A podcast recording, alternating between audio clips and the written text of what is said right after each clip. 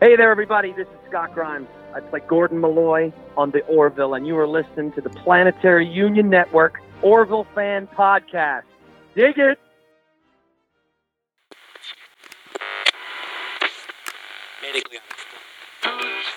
This is Geek Punk.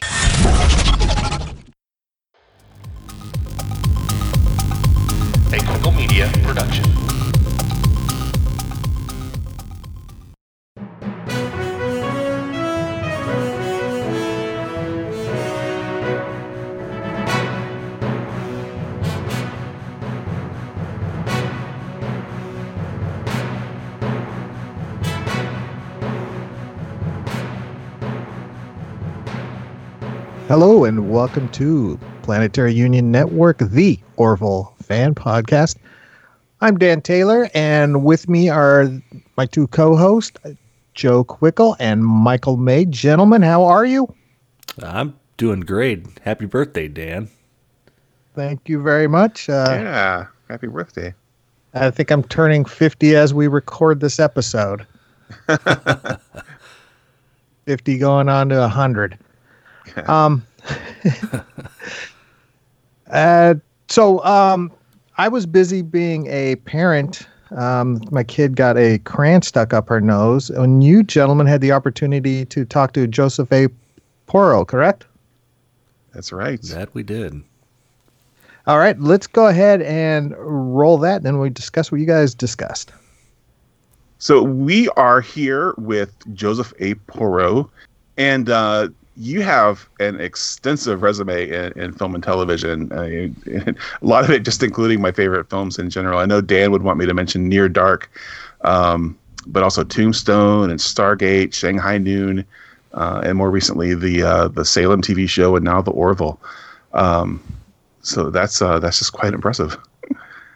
Oh, thank you. Um, to to begin with, though, we're talking about the Orville uh, tonight. Can, can, you just kind of walk us through, like, what was the design process like for the Orville uniforms? The the uniforms are still in design mode. Uh, they are the probably the most difficult thing I've done in my 35 year career. Wow. Is the Orville uniforms. Believe it or not, they look pretty simple, don't they? They're, I mean, they're simpler than the Star Trek Discovery ones. Uh, it's the fabric and it's the cut and it's the fit. And it's uh, working in Los Angeles, trying to find the right tailors who can handle these very. We had the fabrics uh, custom made for us in China.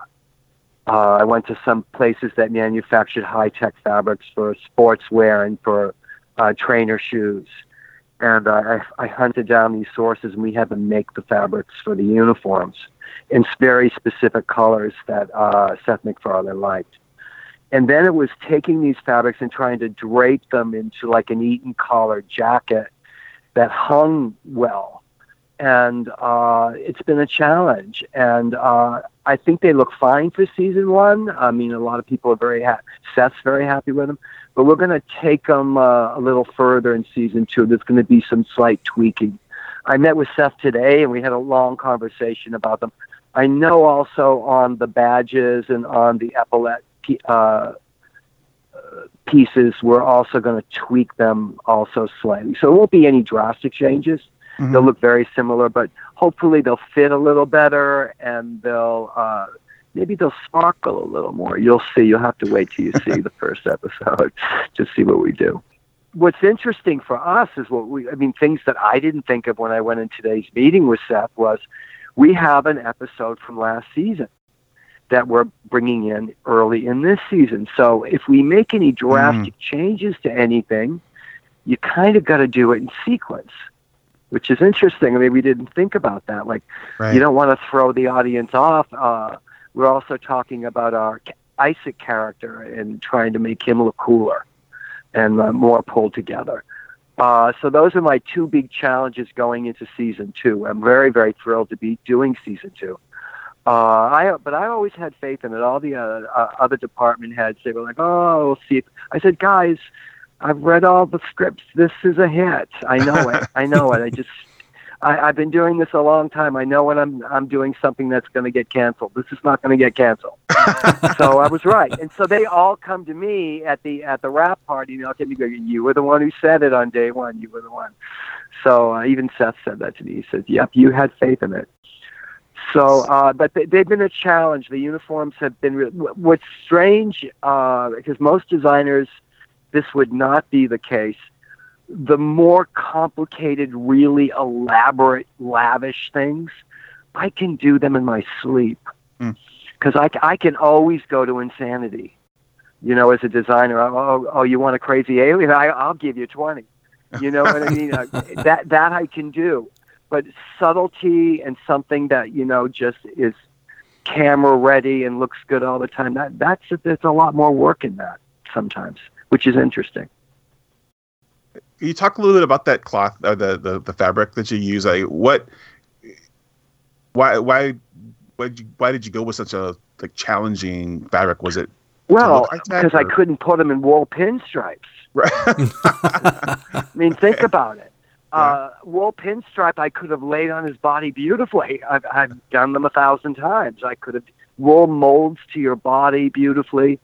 Uh, and if you make a fabric too stretchy, which would mold to your body beautifully, it'll show every human flaw in everyone. right. So if I have a character who's 65 and his body's not that great, that's not going to look good on him. So you've got to find. Uh, I have a the fabric has stretch, but it has slight stretch, and it has a high tech texture to it, which makes sense for 400 years in the future. And believe me, of all the fabrics I looked at, I think the one I got was one of was a good choice. It's just the challenge of uh, I don't know if these guys want to, your fans want to hear about it. Uh, understructure, padding, you know, the kind of stuff Yeah. that we do in a workroom that doesn't excite people who like sci-fi. But uh, you know, it's all, all that end of it and that aspect of it, which is uh, the challenge. Yeah, we're gonna have Uh, some of the we're gonna have some of the cosplayers, I'm sure, listening to this, so they're interested. Yeah, for sure. Yeah, well, apparently they've knocked me off in China. yeah. Uh, they've knocked off the uniform, and you can buy it apparently on a couple of different websites. You can buy the not just my uniform, but Star Trek Discoveries also is available for sale. I don't know if you're aware of that. Yeah. Um, what are your thoughts on that? It is what it is. I don't get upset about it. Uh, if we make a, if, if Fox wants to make one and sell one, I'm sure the quality level will be will be much better. Mm-hmm. You know what I mean? Uh, so if they want to go there, then they go there, and they can always sue them if they. Well, Good luck with that. Right. You know, finding Yeah, this yeah. factory and this, but yeah, good luck with that. Uh, I worked with China uh, on the show. Actually, uh, many of our fabrics were purchased in Guangzhou in China. I flew there and spent a couple of weeks.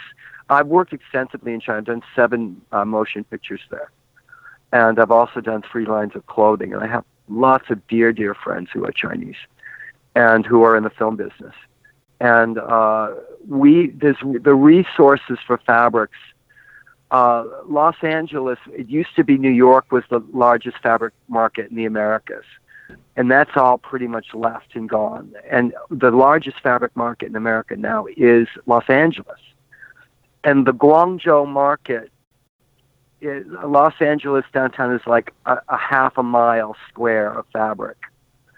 And the Guangzhou market is 30 miles square. And it's not just square, it's also six to 10 stories high. If you can Wow. fathom, it would, if you had a golf cart, it would take you two and a half weeks to see everything. Wow. So, Wow. and it's all new stuff. A high, and a lot of it's very high tech. A lot of it's very innovative. So, if you want cool, edgy fabric for the future, Guangzhou is where to go. And most costume design, I'm the only one who goes there. I know it already. Uh, there's nobody else who goes there. Uh, so I, I have this weird thing with Fox because I purchased a lot of fabrics and had a lot of stuff done in uh, China for Salem.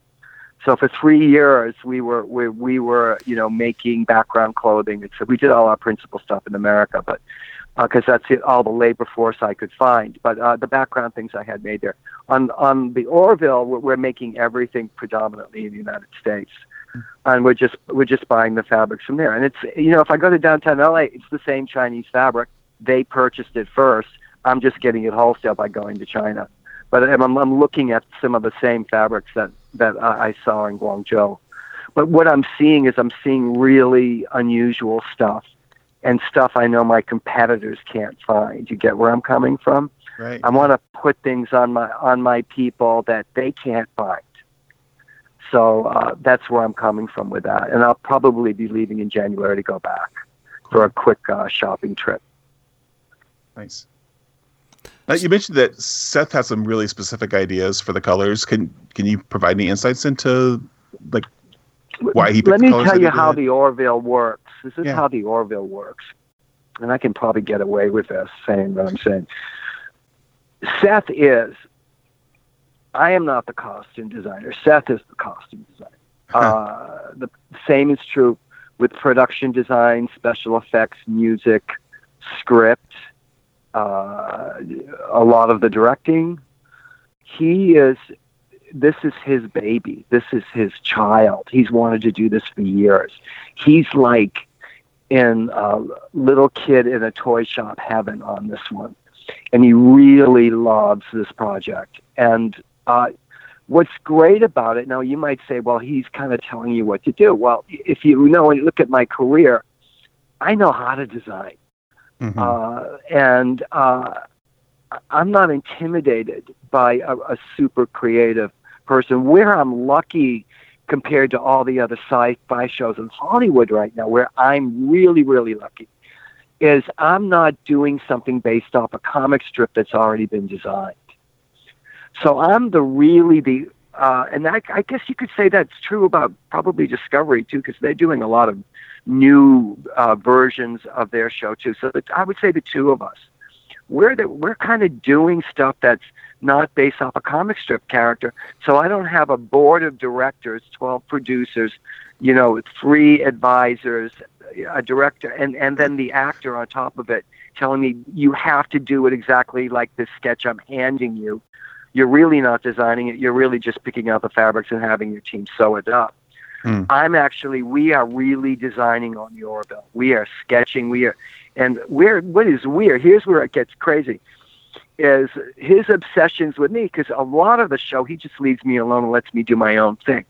But the thing that he really cares about it was the uniforms and the badges and the, and uh, all of that stuff, the ranking, all of that was really important to him, and he was fully involved because we went through literally 50, 60 different uniform designs till we Wow. landed on one that he liked, uh, which was a challenge. And uh, and then through the fittings, we altered, and then the- we went, we made like ten mock-ups and fi- uh, refined it as we went along to the till we got to where we got. So that was a- lot of work. He was very into the krill uh, his bad guys. And then he was uh, the Moclan people. He was also very interested in. But for the most part, all the really crazy aliens, he just kind of lets me do them. And a lot of the, you know, the day players, he just he just gives me a free hand. So it is a on from me going to work. It's very creative. Uh, as I said, I, I don't have the, the sketch handed to me when I start the job on day one. I get to process it out of, you know, and a lot of it is him and, and I will go back and forth on some things. Is I love this outfit, but that neckline, could you bring it down a little bit, or or could we t- take that off, that trim off the sleeve, and then it will be perfect. Usually he'll simplify things because I tend to. I'm an over designer. What he does like about me is he gets more rather than less. Hmm. So instead of not getting enough, he'll get too much.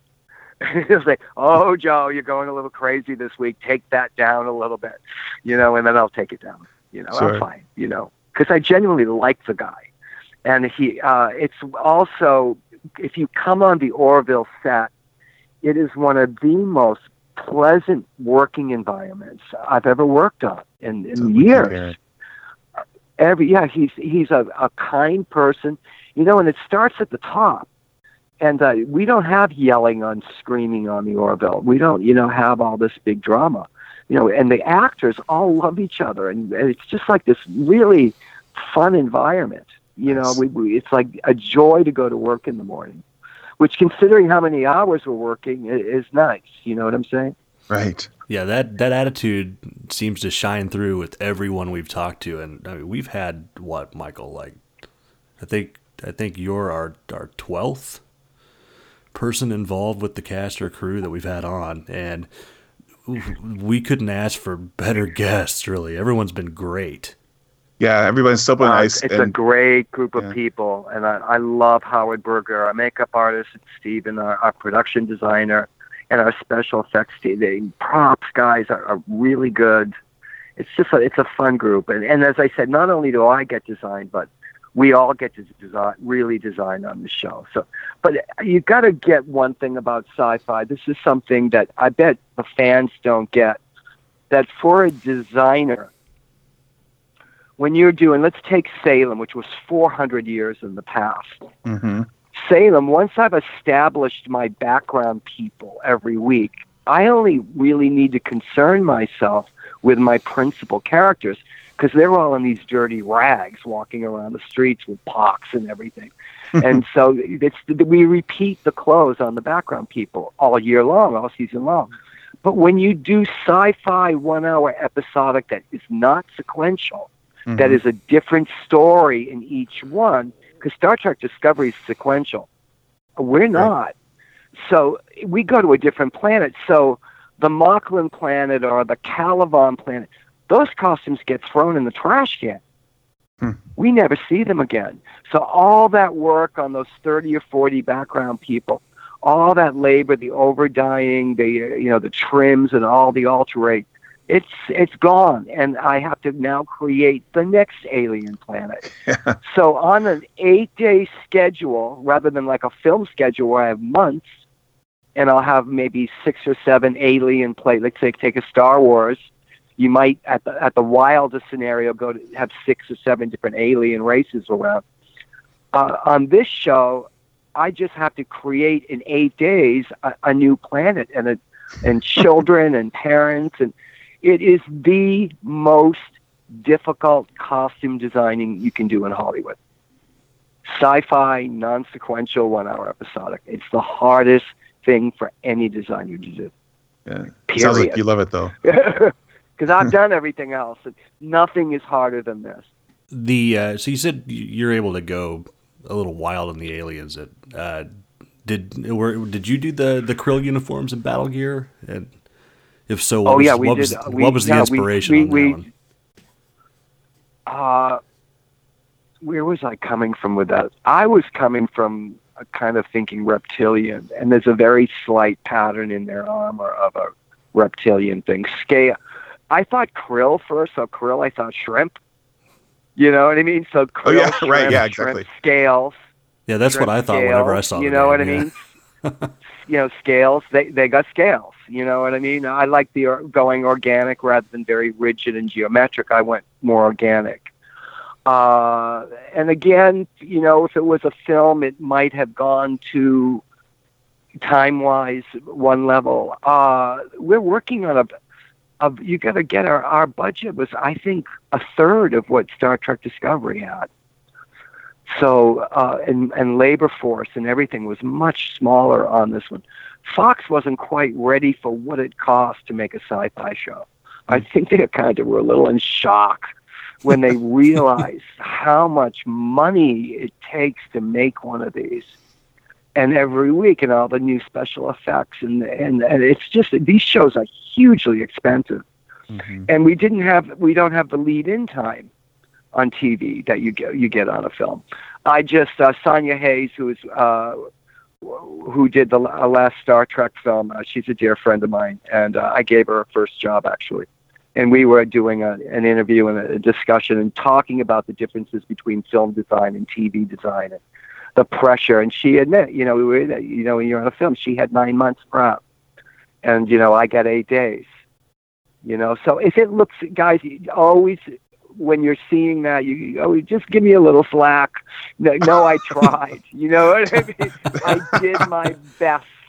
You know what I mean? Because uh, of course, if I had another two weeks, it would have gone to you know, and the same with the the sets, and the same with.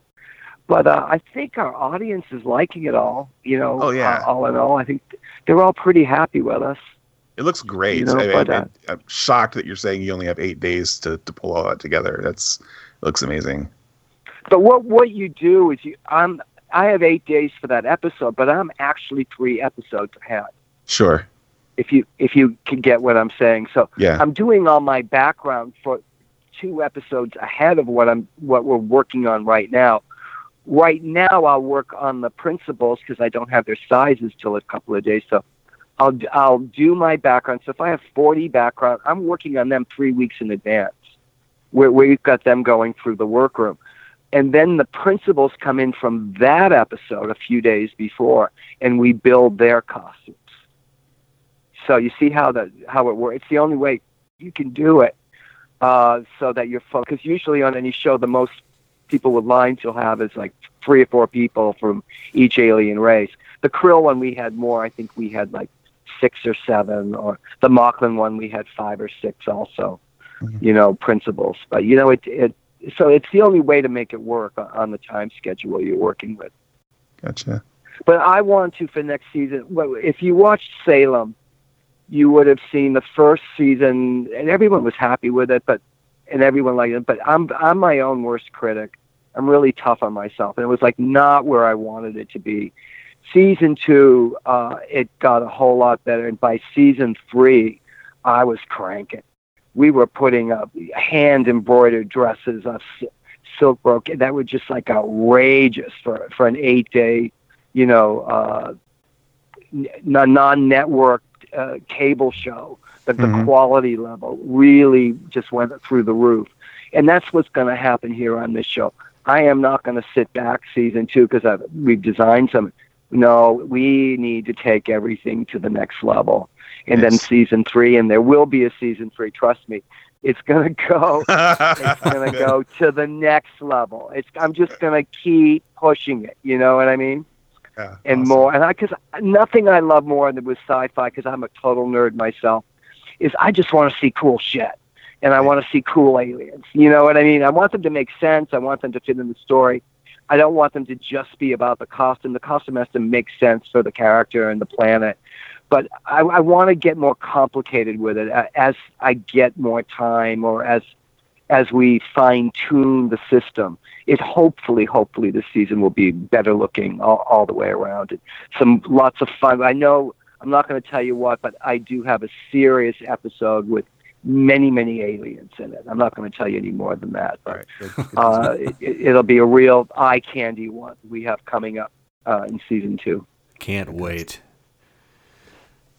I want to go back to the colors on the on the, the, the departmental colors a little bit. Can you give us any insight into you know like why purple was chosen for this or orange was chosen for that or Purple. Uh, oh yeah, I can because these these were discussed in, in length with Seth and Brannon Braga and me and uh, production designer Steven. Uh, I think blue is blue went for officer, but blue also because true blue. He likes the color blue. He looks good in the color blue. We did five or six shades of blue and we laid them against him in the mirror, and he picked that shade of blue. He liked that the best Cool, yeah. the way it looked on him. So that's why we ended up with that shade of blue, and we ended up with blue for the officers. So then we had to do the uh, security, Alara and all of them, and we felt that red is a, a color of uh, passion and a color of strength. Mhm. So it's used in battle a lot. So we thought that that was good for security. I wanted to go light blue for uh, the nurses and the medical and all of that because I always associate that with hospitals. Uh, Sure. And he didn't go there. And he, he didn't go there. You know, he com- and he combined the. So he went to green, and he went to a green that combined science and medical. You know, research, science, medical. So he Mhm. that just became instead of doing. I fought for that light blue though. I did, but I, I lost that battle. uh, it's okay. Uh, so that ended up being the green, and we were looking at the color palette, and we ended up with the orange because we looked at gold, and gold just got too warm, and the orange worked better against the others when, and that is for engineering. So uh, that's how the orange came by default. Okay. The blue was the first choice. The red was the first choice. I know. So, what's your opinion? Would you have chosen? Would you say hot pink for the for the officers? Oh, it'd be purple because purple is regal and purple is command. It's uh, the co- color of royalty. Uh, the top of the line is a purple. That goes back to medieval times. Uh, Sure. that thought process. So I use purple for the admiral. Nice. So that's why we ended up there with the purple. Very cool. Yeah, we had Scott uh, Scott Grimes on a couple of weeks ago, and Yeah. he was like, uh, "Just a- ask him why we put orange on a redhead."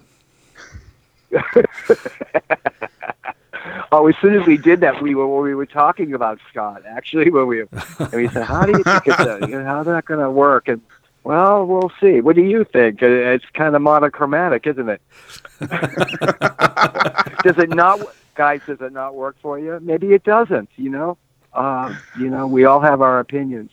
But he's stuck in that. He's stuck in that class. He is our. Uh, what would what what what is he called? Uh, steering or no? That was the word for Helmsman. him. Helmsman. Helmsman, yes, Helmsman. helmsman, yes, yes, right.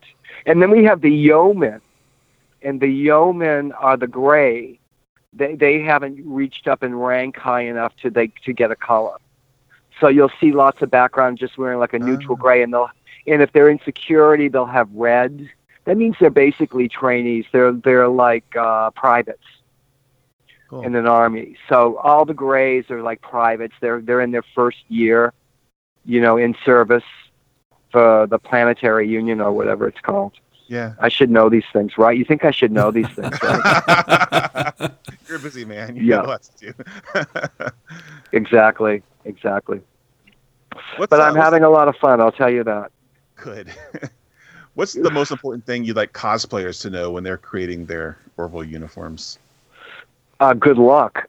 Right? Uh, uh, what I, I I I would get fired, but I would say, why don't you get the Chinese one and then just tweak it out? You know what I mean? It's, it's going to be really, really hard to find a fabric because I went downtown. I searched for viable choices. I, I looked here first, you know, because it's right here. Why am I going to get on a plane when I can look here? So I looked here and I looked online here, and and then first off, they were all coming from there. And when I was looking at the ones here, I couldn't get one at the heavy enough weight. You know, the problem with them is they're too flimsy. Those techie fabrics you do find, and there's very little of it in the stores down in the in the downtown area. There's very little of this tech fabric. I say, good luck finding it. I mean, if I was to to build that outfit like as a cost, I would be damn, that would be hard. So I wish them luck, and and and I, I want to see them. Hopefully, we're at Comic Con uh, in uh, next uh, summer, and I, I would love to see some of these guys pull it off and do it right. But it's going to be a tough fa- fabric to find anything like it. And as I get, and I said with ours, I had it custom dyed and custom woven. wow. So you are not going to find my fabric. yeah. Uh, you can find a a, a, a proximity, and I, I, I, I bought a lot of it because I had faith in it just being on a while. So I bought like you know a thousand meters, you know, of each color, so that I could do this for years. Because they had that. I worked on Star Trek Next Gen.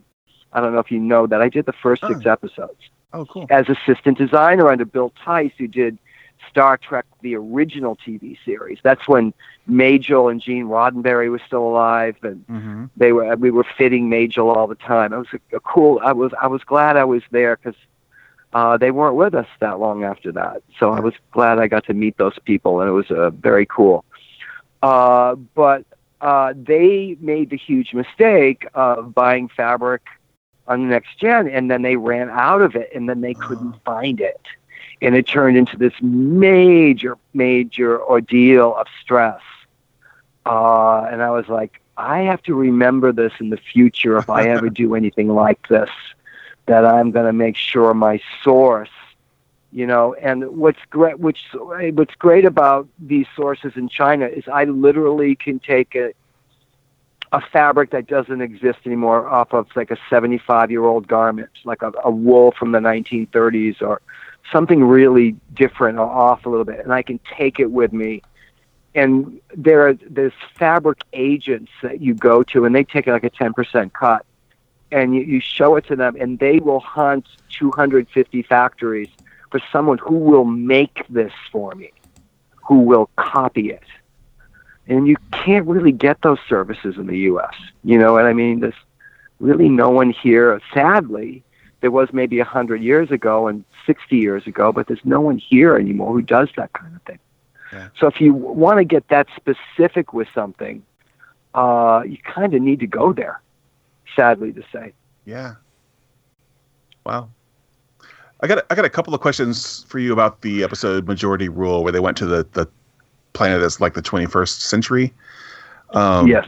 because the that that was so interesting because you know a lot of it looked 21st century but you'd make little tweaks and, and things and i just was kind of curious what the process was in deciding what to keep the same as ours and what to tweak That was really hard for a designer. Uh, it's it's always when the stuff looks the simplest, like just go buy him a pair of jeans and a shirt and then do Mhm. something to the shirt. That it actually, it, to me, wasn't easy. That that was a lot of racking my brain. We went through like ten or fifteen different concepts there, trying to, and what we ended up was with this double a double look it's I don't know if you noticed, but everyone like had double lapels or double collars and had these strange ties. And uh, so if you stared at them at first, they looked just like us because Seth wanted it to look modern day. mm-hmm. So they look just like us. But then when you look closer, you I don't know if you ever noticed it, but almost everyone that had a speaking role or, or huge amounts at the back had d- a double lapels or their pants had double cuffs and the I did and the notice that. cuffs of their jackets. Did you notice it? Or no not that we noticed the ties um, for sure but uh, i'm gonna have to go back and yeah, but if you actually look closer, you'll see that a huge amount of that is also completely tweaked. yeah. So it's subtle. Maybe it should have been more. Now, uh, what's your opinion, you two? I'd love to hear your opinion. Should it have been more? Should it have been i just so taken a little further?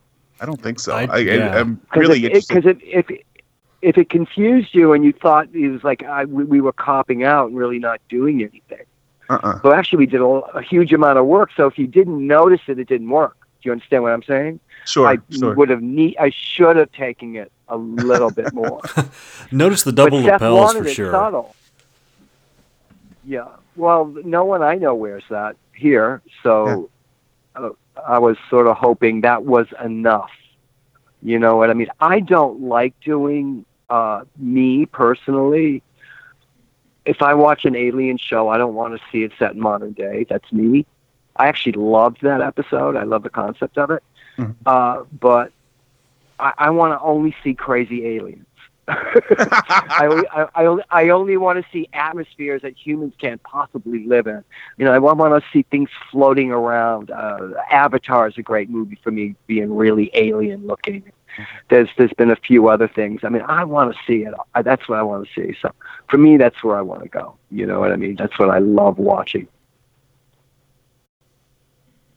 one other thing in, in that same episode is alara's hat was kind of like an important element there it, I was wondering if there were any challenges in designing that Well, I thought if you just see her at the beginning, it looks really stupid, and you're like, why is she wearing that stupid hat? We made that hat, by the way. yeah Uh, that was made from scratch. Wow. Uh, and you only figure out why she's got the stupid hat on when she is in the altercation with a guy who's wearing one also. mm-hmm. And he says, "What?" And I'm ba- I based it off the Afghani hat, uh, Sure. the traditional Afghani, and I think you could feel that from looking at it. And. I tweaked it enough to make it different, so it is not an Afghani hat. But we needed it to cover her ears and to cover her forehead right and we didn't want to do a floppy hat or a hat with a wide brim, so we ended up with that one. And I think it works in the episode, but it is. Uh, she looks a little strange in it. Yeah. And she, when she tried it on, she was like, "Joseph, do I have to wear this?" And I said, "Yeah, you do, sweetheart. you kind of do." Sorry, dear. If you want, I'll, I'll make one up for me, and I'll come on the set with you, and I'll wear one too. That's what I said to her. Yeah, and she was a good sport. She was a good sport, and it did kind of make sense. You know what I mean? Once, Yeah. when, when, in story storyline, it, it worked. Right. I think. i think so too That Yeah. counts all my questions. Joe, what do you got? Uh, no, I just I just wanted to say that I love the um, I love the costumes from uh, the uh, what well the season finale, the Mad Idolatry, the the uh, kind of Renaissance era costumes were were great. Um, we went. A, I went. I had a little joke with the hats. I we put that stupid hat on Seth, and he goes, "You know, Joe, I like this." I said, "Really?" he said, "Yeah, I look like a fool. Let's go with this one." and so I said, "Well, if you look like a fool, then we got to make the other two boys look like a fool too." So we we we made all of that stuff. Believe it or not, that that actually wasn't rental from Renaissance. That that stuff I had that all made. Uh, so we we put them in stupid hats too, and it worked. It worked. I thought it was it was fun. Uh, the the challenge to that episode was the last costumes in it, uh, the glowing ones. Yeah. Uh, I don't know if you remember them, but Mhm. uh, those Yeah, those were a huge amount of work. We we sculpted the necklines out of clay and cast them in crystal. They originally were made with trace lights that went through the whole goddamn thing and flowed through the randomly, like at sporadic moments. They would start shooting in trace, kind of very Tron, but more like fairy, like like real strange. And I found this source for these weird lights, and we we did all of this work, and we did it and we walked them up to set and god everyone saw them until now we get 200 crew members staring right we just wanted to do seth and me conversation with the actors of, about the look of this so i i go well what do you think and he goes oh they're kind of cool i go wait a minute i switched the put the switch on right and they started doing their thing and they were like ah, you've done it again, Joe. You've gone too far. and I said, well, we can take them out. You know that, right? And he said, yeah. He goes, it's, I love it without. Let's go that route. But uh, they, they, uh, they were, you know, that's 3M. I did uh, Captain EO with Michael Jackson back in the 80s. Did you? And yes, I was a, I was a costumer on it. I was not the designer. Okay. And I would, but I was with Michael for 10 weeks and I was his dresser for two of the 10 weeks. And uh, I got great stories on that. Someday we'll talk about that. Uh, but we used that 3M. It was only in tape form at the time. And we used it on our background guards, who are the evil guards who come out in the in the musical. You can't remember them, but when you put a flashlight on it, they it bounced off like it was completely electrified. And I said, "Let's go," because he wanted some kind of glowing, ethereal costume. Uh, so I said, "Let's go back to the 3M product." and uh, it works. I mean, if you saw the way it was glowing, like it, because they threw all these lights on it, the, the DP went crazy, and he was like flooding them with light, and it just bounces off of you. It's really cool looking. I thought Nice. for eight days. You know, I had eight days to do that. so, anyways, Yeah, the things that you Are pull off in eight days are mind blowing. oh, thank you, thank you. Yeah. I, I think got. need to maybe next year or into next year when I'm done with this season. It's time, for me to do a sci-fi movie. Get get back into that Nice. and try one of those out in in the break. Time because I'm I was a film designer for many many years and it's just been TV the last five. And it's time for me to get back and do another a film or a western. I'd love to do a western too. Oh yeah, it's been a long time. Well, we I So have we'll got see. lots of questions about westerns for you too because I'm a big fan of that. But we'll have to have you back on and uh, and do this again. You, you it's been really nice talking to you, man. Oh, it's been fun. Thanks, guys. Thank Cool. you. Thank you, Joseph. All right, have a great Uh, night. You, You too. too. Bye bye. All right, bye bye. Damn, I am sorry that I missed that one. That was good, huh? You that was um yeah, I like uh when you guys asked him about the you know the best advice for cosplayers on how to make their uniforms and all he offered was good luck. Yeah, Yeah, that- yeah, yeah. Good luck, suckers.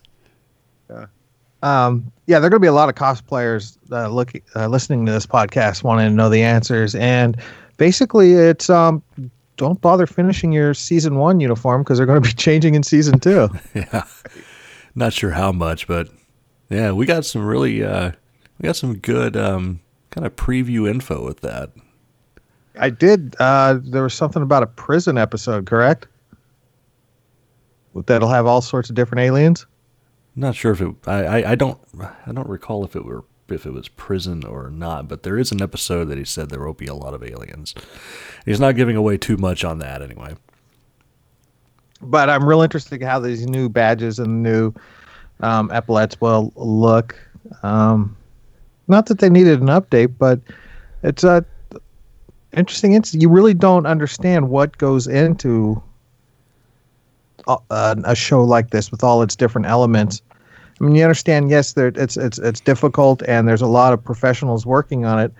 But like he said, even the easiest things, a lot of thinking and brainstorming and tinkering had to go and be involved. Yeah, and I'm- I'm also curious about what the changes to um, to Isaac are going to be. You know, maybe he'll be permanent Mr. Potato Head.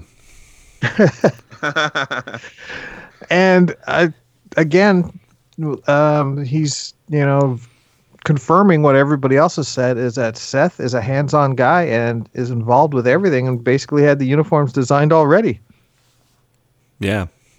Yeah, And pretty much. Yeah. So you know, a, a piece of info that um, we didn't talk about actually during the the interview with him, but that I noticed while going through his sketches is that the captain's name was originally Ed Stevens. I wonder why they changed it to Mercer. We'll have to ask Seth when we have him on next week. Oh wait, no, I'm sorry. Like a, a, a boy can wish for a Christmas miracle, can he or can he not? Yes, yeah, not not going to be next week, but But we'll talk about that later. Um, so yeah, we're recording this um, just before Christmas, and so but as long as I don't forget, guys, Merry Christmas, Michael. Merry Christmas, Joe. Yeah. Thank Happy you, thank you. holidays to you too. I think we might still be on Hanukkah right now. Uh, we are. I uh, showing my daughter's daughter the way of the world. Have been lighting the Hanukkah or the lighting the Hanukkah. Listen how non-Jewish I sound. Have been lighting. have been lighting the menorah for her every night. Just We're, give her. we're just lighting Hanukkah. we light the Hanukkah. Yeah, no, the menorah, and um, Is she looking So- forward to a uh, visit from the Hanukkah armadillo? Exactly. uh, it wouldn't be one of our podcasts, Michael, without a friend's reference. Right. Um, so we've had time to think about it and reflect back on it as one does this time of year. Um, we season one. We've all seen all the episodes. We've seen them multiple times. Um, obviously, we're fans of the show, so we don't need to cover you know that. Oh, I liked them all. I'm a fan. But um, and then after the first of the year, we'll talk more in details, like on what our favorite scenes or our favorite episodes, our favorite, you know, moments were. But in general and overall, um, walking away from season one, what do you what what are your guys' thoughts? Hmm. It's, it's a great show, man. It's a great show, and I'm a fan. I think I'll have a podcast. Is it everything Yeah. you were hoping it to be? Uh, like Michael, I think it surprised you, correct? yeah, I mean, yeah, I think I said this like when I first showed up on this podcast. It, it was a big surprise to me because I had written it off before I even saw an episode of it. It just it did not sound like something I would enjoy, and uh, you know, it was a comment that you made after the About a Girl episode, Dan, that that pulled me into it, and um, you know, I caught up very quickly, and then you know, stayed caught up since, and um, yeah, so you know, it was way more than I uh, was initially um, expecting, um, but uh, kind of once I got the feel for where it was going, it, it did not disappoint. I mean, it is it is twelve episodes of really strong TV. Yeah, I um, it, it the depth surprised me because you know, Fox uh, and and don't get me wrong, Fox, I, I like you guys and send me stuff, send us stuff. um, but um, no, anyway, the, just the the marketing campaign originally behind the show was really not the best to show what it was. Yeah, it came off as a really family guyish, if that's a technical term in uh, television, uh, kind of show. And uh, they showed all the the comedy aspects of it, and I think it caught people off guard, uh, which would might relate to you know the not the f- most favorable reviews from critics and who didn't know what to make of it. They you know they were expecting a funny funny ha ha show, and it's it didn't it didn't deliver in that department. It delivered you know tenfold in many other departments, which is great, and it does have a great sense of humor. But it's just an element of the show and it's not what propels the show which is what i think makes the orville special and good. We've talked about this with all our guests and amongst ourselves that the orville is very much a down to earth which is kind of ironic thing to say about a science fiction show like this and it's just rel- very relatable because of the dialogue and the in- character interactions. Now, when I first heard about it, I'm like, okay, I'm all over this kind. This is my kind of science fiction show. This is what I love, be, having grown up on Star Trek and all its incarnations. And hearing that Seth MacFarlane was putting it together did not scare me at all. I did not expect. I wasn't expecting a funny ha-ha show, knowing what a fan Seth MacFarlane was about Star Trek. I felt very comfortable. I mean, this is a guy who tried to bring Star Trek back itself as a show in the past. He was, uh, you know, he had minor roles in Star Trek Enterprise just because he was a fan. He has talked about his fandom for Star Trek. So I was thinking very much along the lines of the show that we got was what I was expecting, and I could not be happier. Yeah, I think that uh, that initial kind of marketing campaign, I think it was smart. I, it was it it backfired on me personally, um, but I I have talked to uh, a lot of people just in my normal life who are not real like science fiction fans, not real Star Trek fans, um, but tuned into the show because it looked funny and um, I think we were, we were talking to David A. Goodman about it. Um, uh, he may have said something along these lines too, but uh, um, calling it like a, it's like it's it's kind of a gateway show, um, which is you know what Star Trek was for us. Um, you know that was my first kind of real science fiction show, and, and kind of started a love of science fiction that uh, just grew with other things like Star Wars. But uh, um, you know, uh, I'm hoping, and it seems like it is true that uh, that the Orville is, is bringing in people just for the humor, um, but then introducing them to like these cool concepts and, and scenarios that the the crew gets into week, week after week. It's like come in for the humor, stay for the messages. Right. Um, yeah. I was pumped. Like I said, I was pumped for the show from the beginning and was planning, you know, a podcast about it just because I wanted to be a cool nerd, um, and have a, a nerd like geek podcast about a nerd geek type show. And now, you know, I've got it, and we've done a. You know, I think we've done a pretty good job, gentlemen. Pat yourselves on the back. Um, and I don't know. I guess I, I'm not going to say we lucked out with the how good the Orville actually turned out, um, because like I said, it didn't didn't. Well, well, maybe it did surprise me. It was. I'm maybe I'm not going to say it was better than I thought it was going to be. It's it's uh, got its own definition. It's got its own style, and it's got its own way of doing things, which I appreciate. Right on. Thanks for right on because I thought none of that made sense. no, it totally does. Well, Michael, you understand me. We've podcast together for a couple years now, so you understand Dan speak. right. I think Joe's still flipping through his, you know, Dan speak the English dictionary. Yeah, what did he mean with that? I guess some kind of cryptex going on. but uh, So- and and also, uh, if we can take the prescience of of Joseph A. Porro of calling season two before season one started to the cast and crew and being right, he said that he's very confident there'll be a season three. I'm putting that in the bank, man. Yep.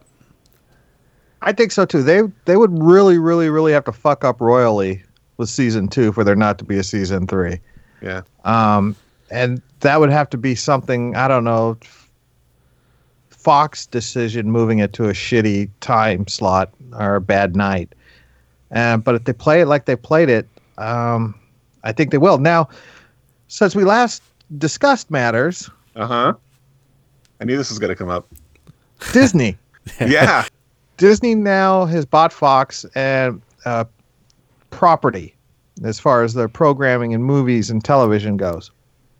Um, so at this point, I guess it's a Disney show now. It's owned by Disney. Um, so you can, and Disney owns a healthy chunk of Hulu. So I don't think it'll change there. You'll still see the Orville on Hulu. Yeah, and see, I'm wondering about the actual ownership. Okay, so Disney bought Fox Studios, movie and television. Right. I I sort of think that Fuzzy Door still owns the rights to the Orville. As well does Fox as well.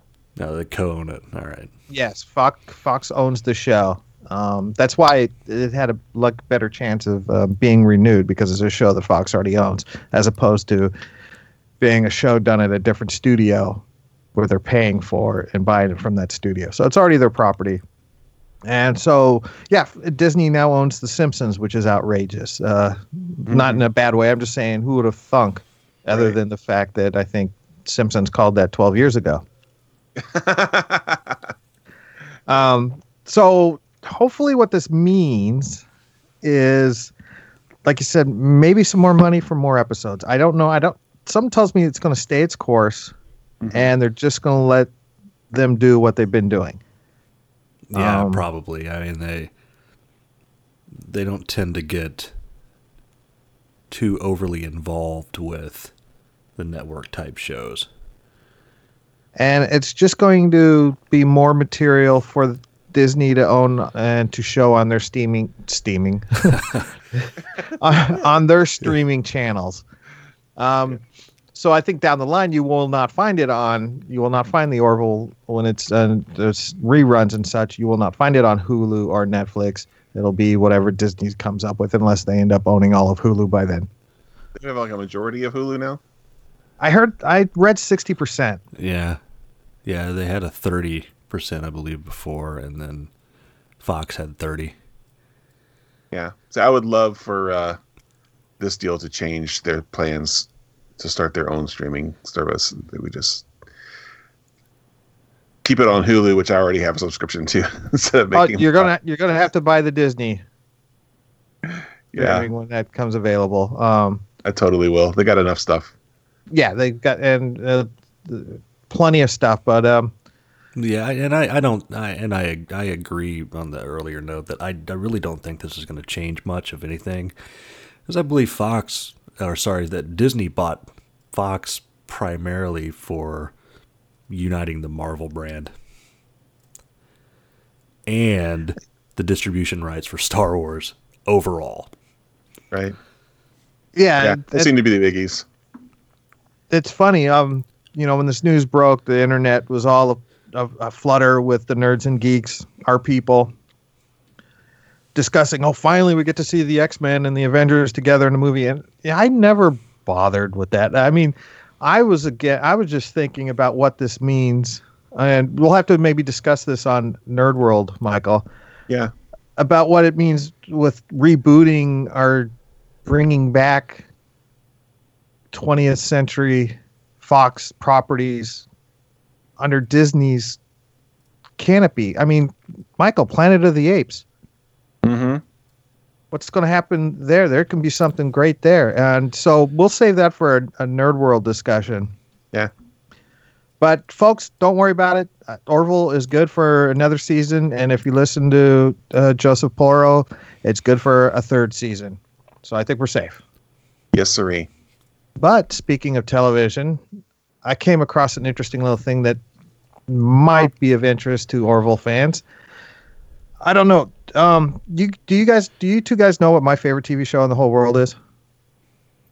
Uh, Golden Girls? Scrubs. Scrubs. No, I know it's Scrubs. I was Scrubs is, my, Scrubs is my ultimate favorite television show of all time. I can every year I start from episode one, season one, and I go all the way through season nine. I watch them, even the horrible season nine where they are at a school. yeah, Um, it's got Dave Franco in it. It's it's watchable. Exactly. Um, but apparently, Bill Lawrence, the creator of Scrubs, is doing a multi-camera workplace ensemble show. And by multi-camera, that means it's the kind where it's done in front of a live audience and they use three cameras on a fixed Mhm. set. Entitled Spaced Out. And it's about the world of commercial space travel. huh. Huh. So we're going to have another science fiction comedy show, But more of a sitcom kind of format. a sitcom, it sounds exactly. like. All right. I'm in. Now, yeah, I, this is this will be more along the lines of you know he he was one of the co-creators of Spin City as well yeah, and Cougar Town. and Cougar Town. Yeah. Scrubs and Cougar Town were single camera productions. They were shot like a movie. Right, right. No, no laugh tracks, no audience, not in front of live audience. Spin City was shot shot in front of a live audience. Yeah. That's what this show will be like. So, people, you are getting the benefit right now of my radio, television, film major at Long Beach State. and my dad's probably up in heaven going, "Good, at least some some of that money is finally going to good use." Whatever he's talking about, I never paid attention to what he was studying in class. um. So yeah, so it's. I think uh, uh, this is no threat to the Orville, but I think it's a good omen, a good sign that other networks are are impressed enough with how the Orville is doing because I mean it's technically classified as a comedy. Mhm. We call it a dramedy, and so I think it's if these other networks and studios are impressed enough to pursue their own science fiction humor projects, it's a good thing. Yeah. Imitation is the uh, sincerest form of flattery. Is that how that goes? Right. And so we got um, Bill Lawrence. When you're ready, we're ready to do the podcast for your spaced out. My allegiance is for the Orville, but I do love my I do love my Bill Lawrence comedies. And Scrubs is the greatest show ever on television, even better than the Orville. Sorry.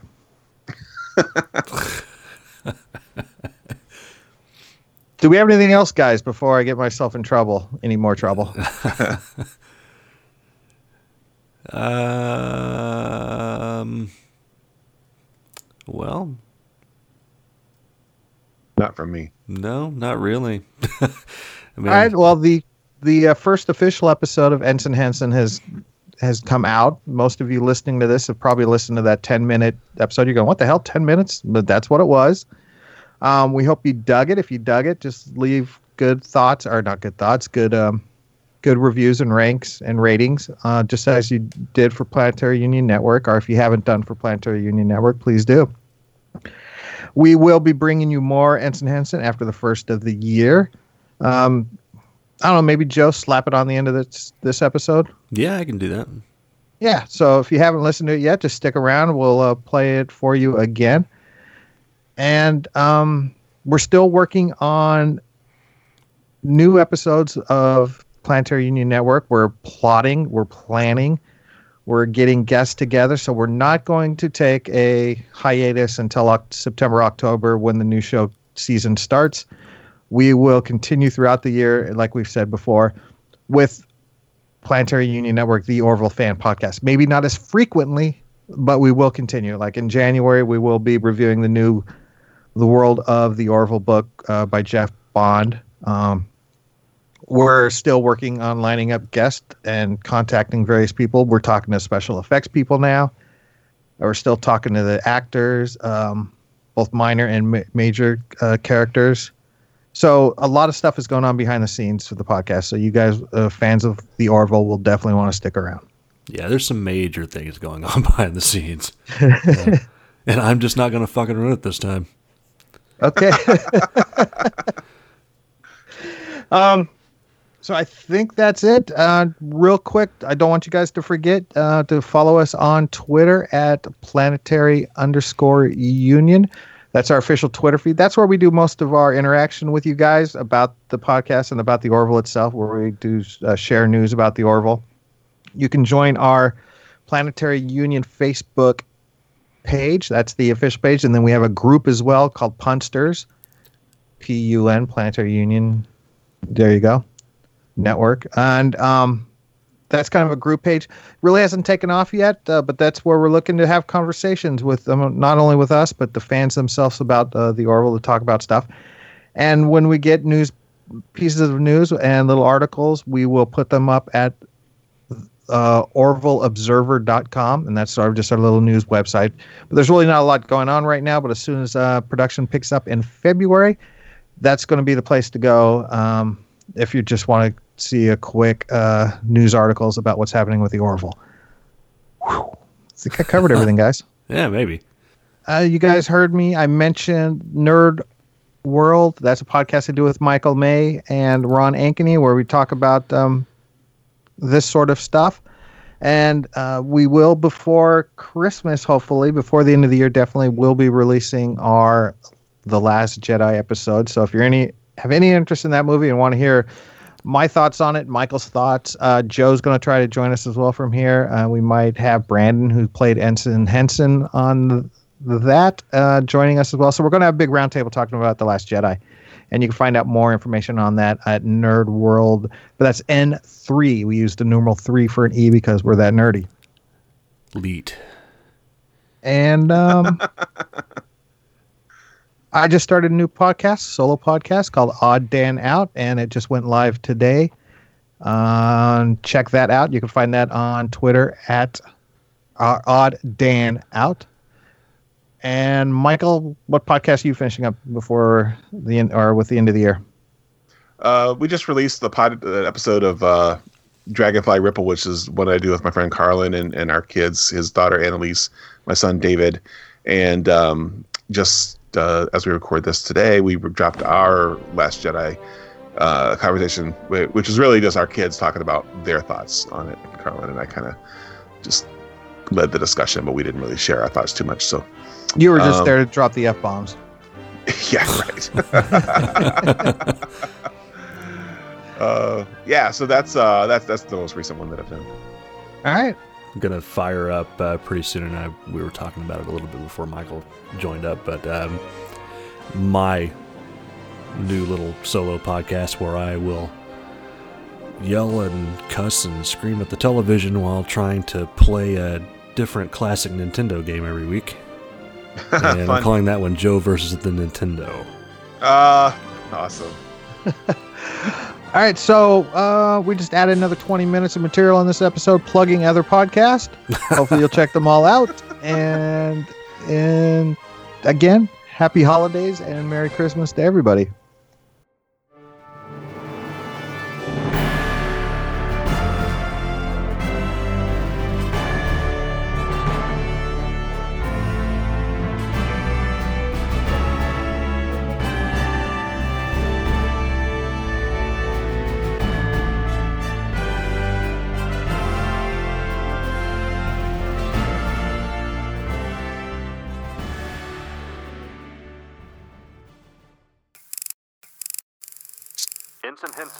Finished with that EVA repair yet?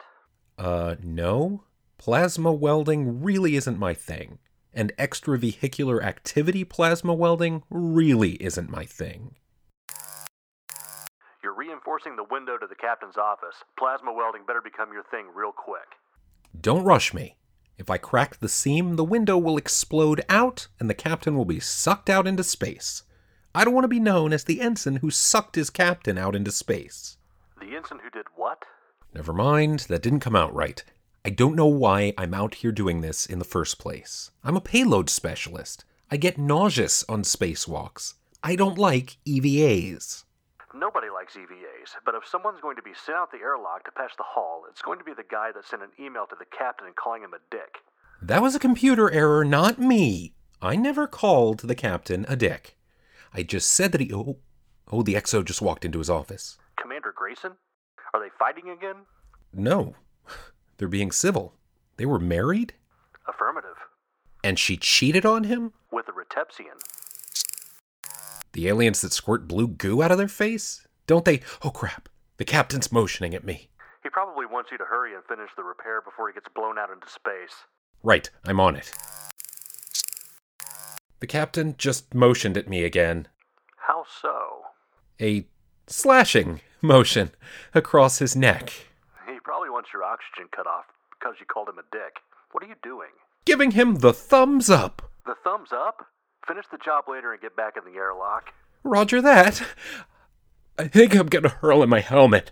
Ensign DB from IT is waiting for you in your quarters to fix your computer issues.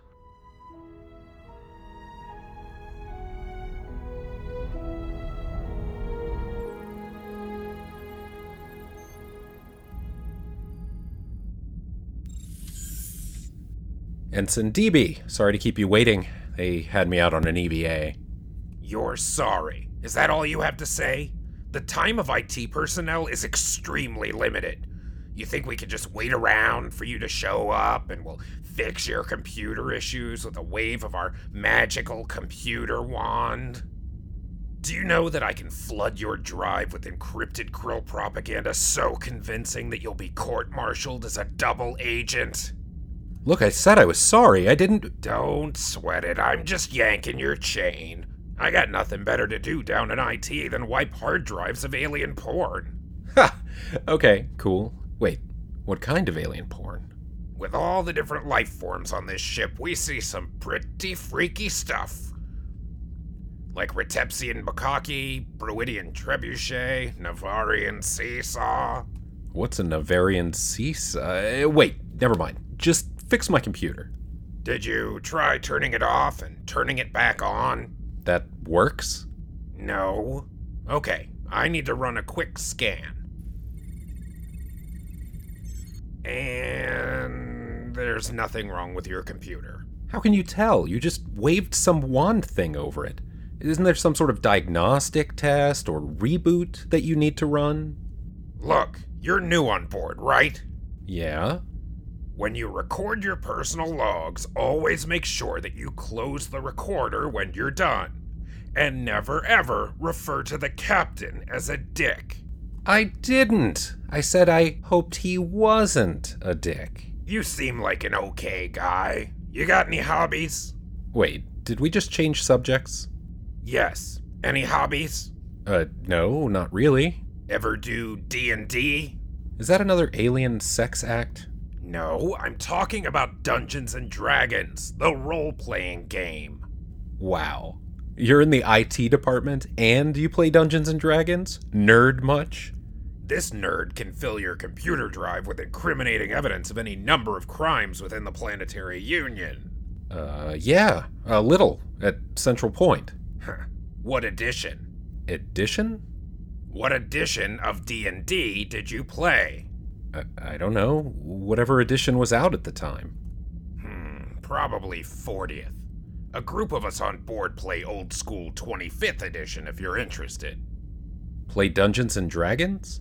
Yeah, we play in the environmental simulator on Friday nights. We got an actual ogre as dungeon master. Well, a holographic simulated ogre, but he's real cool. I guess. I got nothing else going on on Friday nights. Great, we'll see you there. I gotta go. Well, thanks for your help, I guess. Oh, and if you want to check out what a Navarian seesaw is, just hit Alt Control F6. It'll anonymously log you into the ship's porn database. There's a porn database? Strictly maintained for archival reasons, but entertaining nonetheless. See ya! Hmm. Alt Control F6. Oh my god! Planetary Union Network presents Ensign Henson, a fan made production based on the Orville created by Seth MacFarlane, featuring Brandon J. Carr as Ensign Henson, Joe Quickle as Lieutenant Pardo, Brandon J. Carr as DB, Ensign Henson is a geek punk and Quickle Media production. Conceived, written, and produced by Dan Taylor. Produced, mixed, and edited by Joe Quickle. Music by Giovanni Lodigiani. If you enjoy Ensign Henson, please be sure to leave a favorable rating and review. For more information, visit ensignhenson.com and follow Ensign M. Henson on Twitter. Be sure to listen to Planetary Union Network, Orville Fan Podcast, and visit planetaryunion.net. The Orville and all related marks, logos, and characters are owned by Fuzzy Door Productions and 20th Century Fox Television. This fan production is not endorsed by, sponsored by, nor affiliated with Fuzzy Door Productions or 20th Century Fox Television, and is a non commercial fan made audio production intended for recreational use.